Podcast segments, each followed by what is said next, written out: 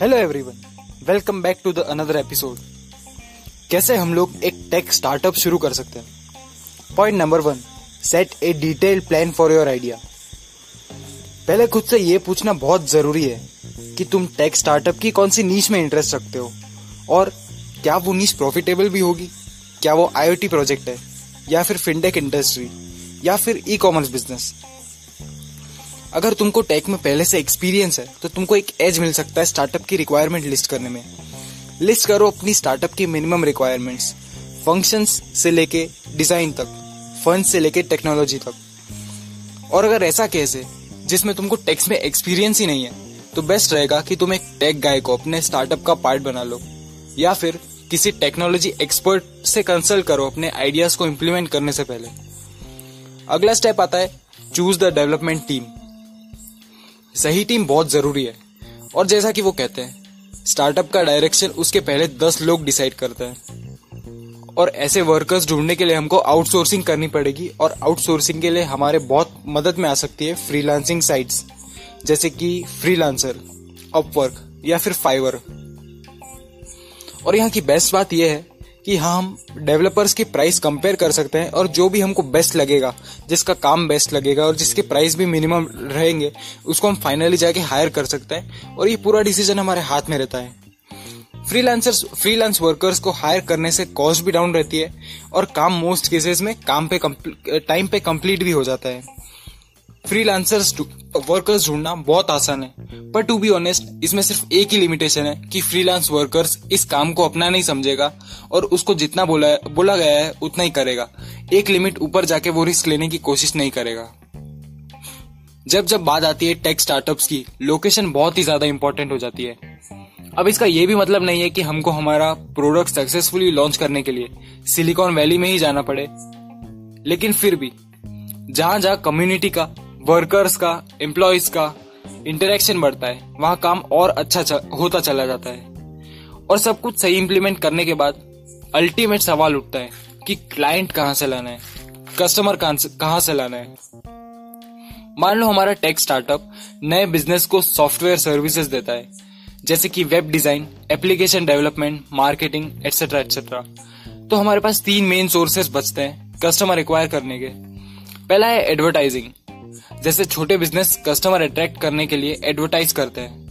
हम लोग भी क्लाइंट्स को अट्रैक्ट करने के लिए एड्स रन कर सकते हैं, जिससे नीडी क्लाइंट्स हमको अप्रोच करेंगे और डील फाइनल हो जाएगी।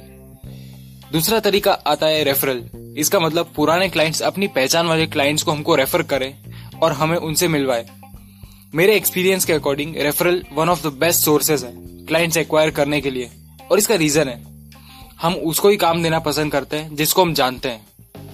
और हमारा अगर पुराना क्लाइंट हमसे इम्प्रेस्ड है सेटिस्फाइड है तो वो हमको उसके पहचान वाले लोगों से नेटवर्क करवाएगा और इससे हमारे पास बिना कस्टमर एक्विजिशन कॉस्ट बढ़ाए बहुत सारे क्लाइंट्स आ सकते हैं। और तीसरा सोर्स है, अपने नेटवर्क से क्लाइंट उठाना। इसमें हमको सिर्फ़ ये करना है कि हमारी पहचान में जितने भी लोग हैं, जो बिज़नेस चलाते हैं, उनको कांटेक्ट करके सिर्फ़ इतना पिच करना है कि हमने ये नया स्टेप लिया है और यही हमारी सर्विसेज़ है। ये हमारे पुराने क्लाइंट के रिजल्ट्स है और अगर आप इंटरेस्टेड हो, अगर आपके बिज़नेस में आपको ये सर्विसेज़ चाहिए तो do let us know most cases में हमको यहाँ से भी बहुत नंबर ऑफ़ क्लाइंट्स अट्रैक्ट हो जाते हैं और हमारी डील फाइनल हो जाती है.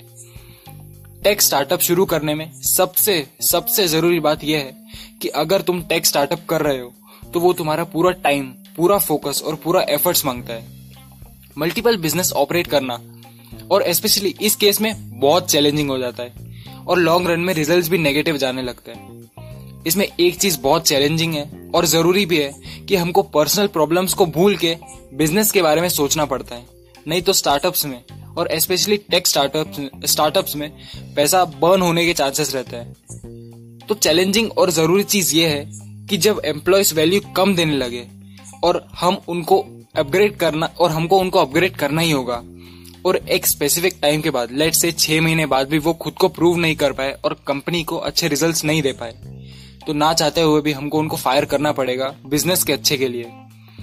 और अगर एक साइड पे उन्होंने अपने आप को प्रूव कर दिया कंपनी को रिजल्ट्स दे दिए तो फिर वो स्टार्टअप का पार्ट बना डिजर्व करते हैं। और एज अ फाउंडर हम उसको इक्विटी का पार्ट देने के बारे में भी सोच सकते हैं। इससे हमारी टेक टीम मोटिवेटेड फील करेगी और कमिटेड रहेगी अपने काम को लेके। अपनी टीम के पॉजिटिव परफॉर्मेंस की वजह से अब हम एक्सपांड भी कर सकते हैं अपना बिज़नेस तो ये बहुत ही अच्छी बात है।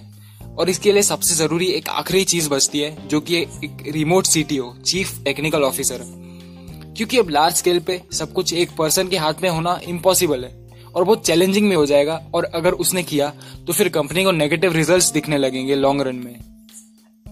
रिमोट सीटीओ हायर करने करने से ये मतलब है कि हम फुल टाइम वर्कर्स हायर करें। ऐसा नहीं कि पार्ट टाइम वर्कर्स हायर कर रहे हैं, जिससे क्योंकि उसका कंसेंट्रेशन एक पॉइंट एक काम में रह ही नहीं पाएगा। और वो स्टार्टअप को पूरा अपना इनपुट दे ही नहीं पाएगा। क्योंकि टेक स्टार्टअप हमको थोड़ा नॉर्मल बिज़नेस से ज़्यादा ब्लर दिखाई देगा। इसका मतलब ये नहीं है कि हम गिव अप करके बैठ जाए, क्योंकि अपॉर्चुनिटीज़ इस स्टेज पे हमको धीरे धीरे अनलॉक होना शुरू होती है। फाइनली आज के पॉडकास्ट का एंड एक स्टोरी से करते हैं। कहानी एक बच्चे की है, जो अपने पापा के साथ जंगल में जा रहा होता है, और ये रात की बात है। बहुत सर्दी थी और ठंड बढ़ते जा रही थी। ठंड की वजह से उस बच्चे को बाहर से लकड़ी लानी थी ताकि वो उसको लाके जला सके। पर बाहर अंधेरा था, इसलिए वो डर के कारण जा नहीं रहा था।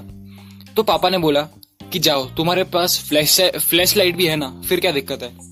बच्चा कहता है कि पर पापा, वो तो बहुत दूर है और लकड़ियाँ यहाँ से बहुत ज़्यादा दूर थी।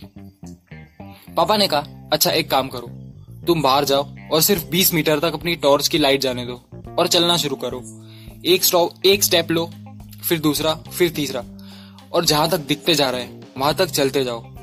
आई थिंक हम सबको इस चीज़ का मॉरल समझ में आ गया होगा कि टेक स्टार्टअप में भी हमको सेम ऐसी ही प्रॉब्लम आएगी क्योंकि जिस तरह की हमारी कंडीशनिंग हुई है, उस हिसाब से हमको टेक स्टार्टअप का फ्यूचर एकदम ब्लर दिखाई दे रहा है। पर हमको एक एक स्टेप लेते जाना है और धीरे धीरे इन्फाइनाइट पॉसिबिलिटीज हमारे सामने आती जाएगी अनलॉक होती जाएगी। So this is all for today's podcast see you soon in the next one good bye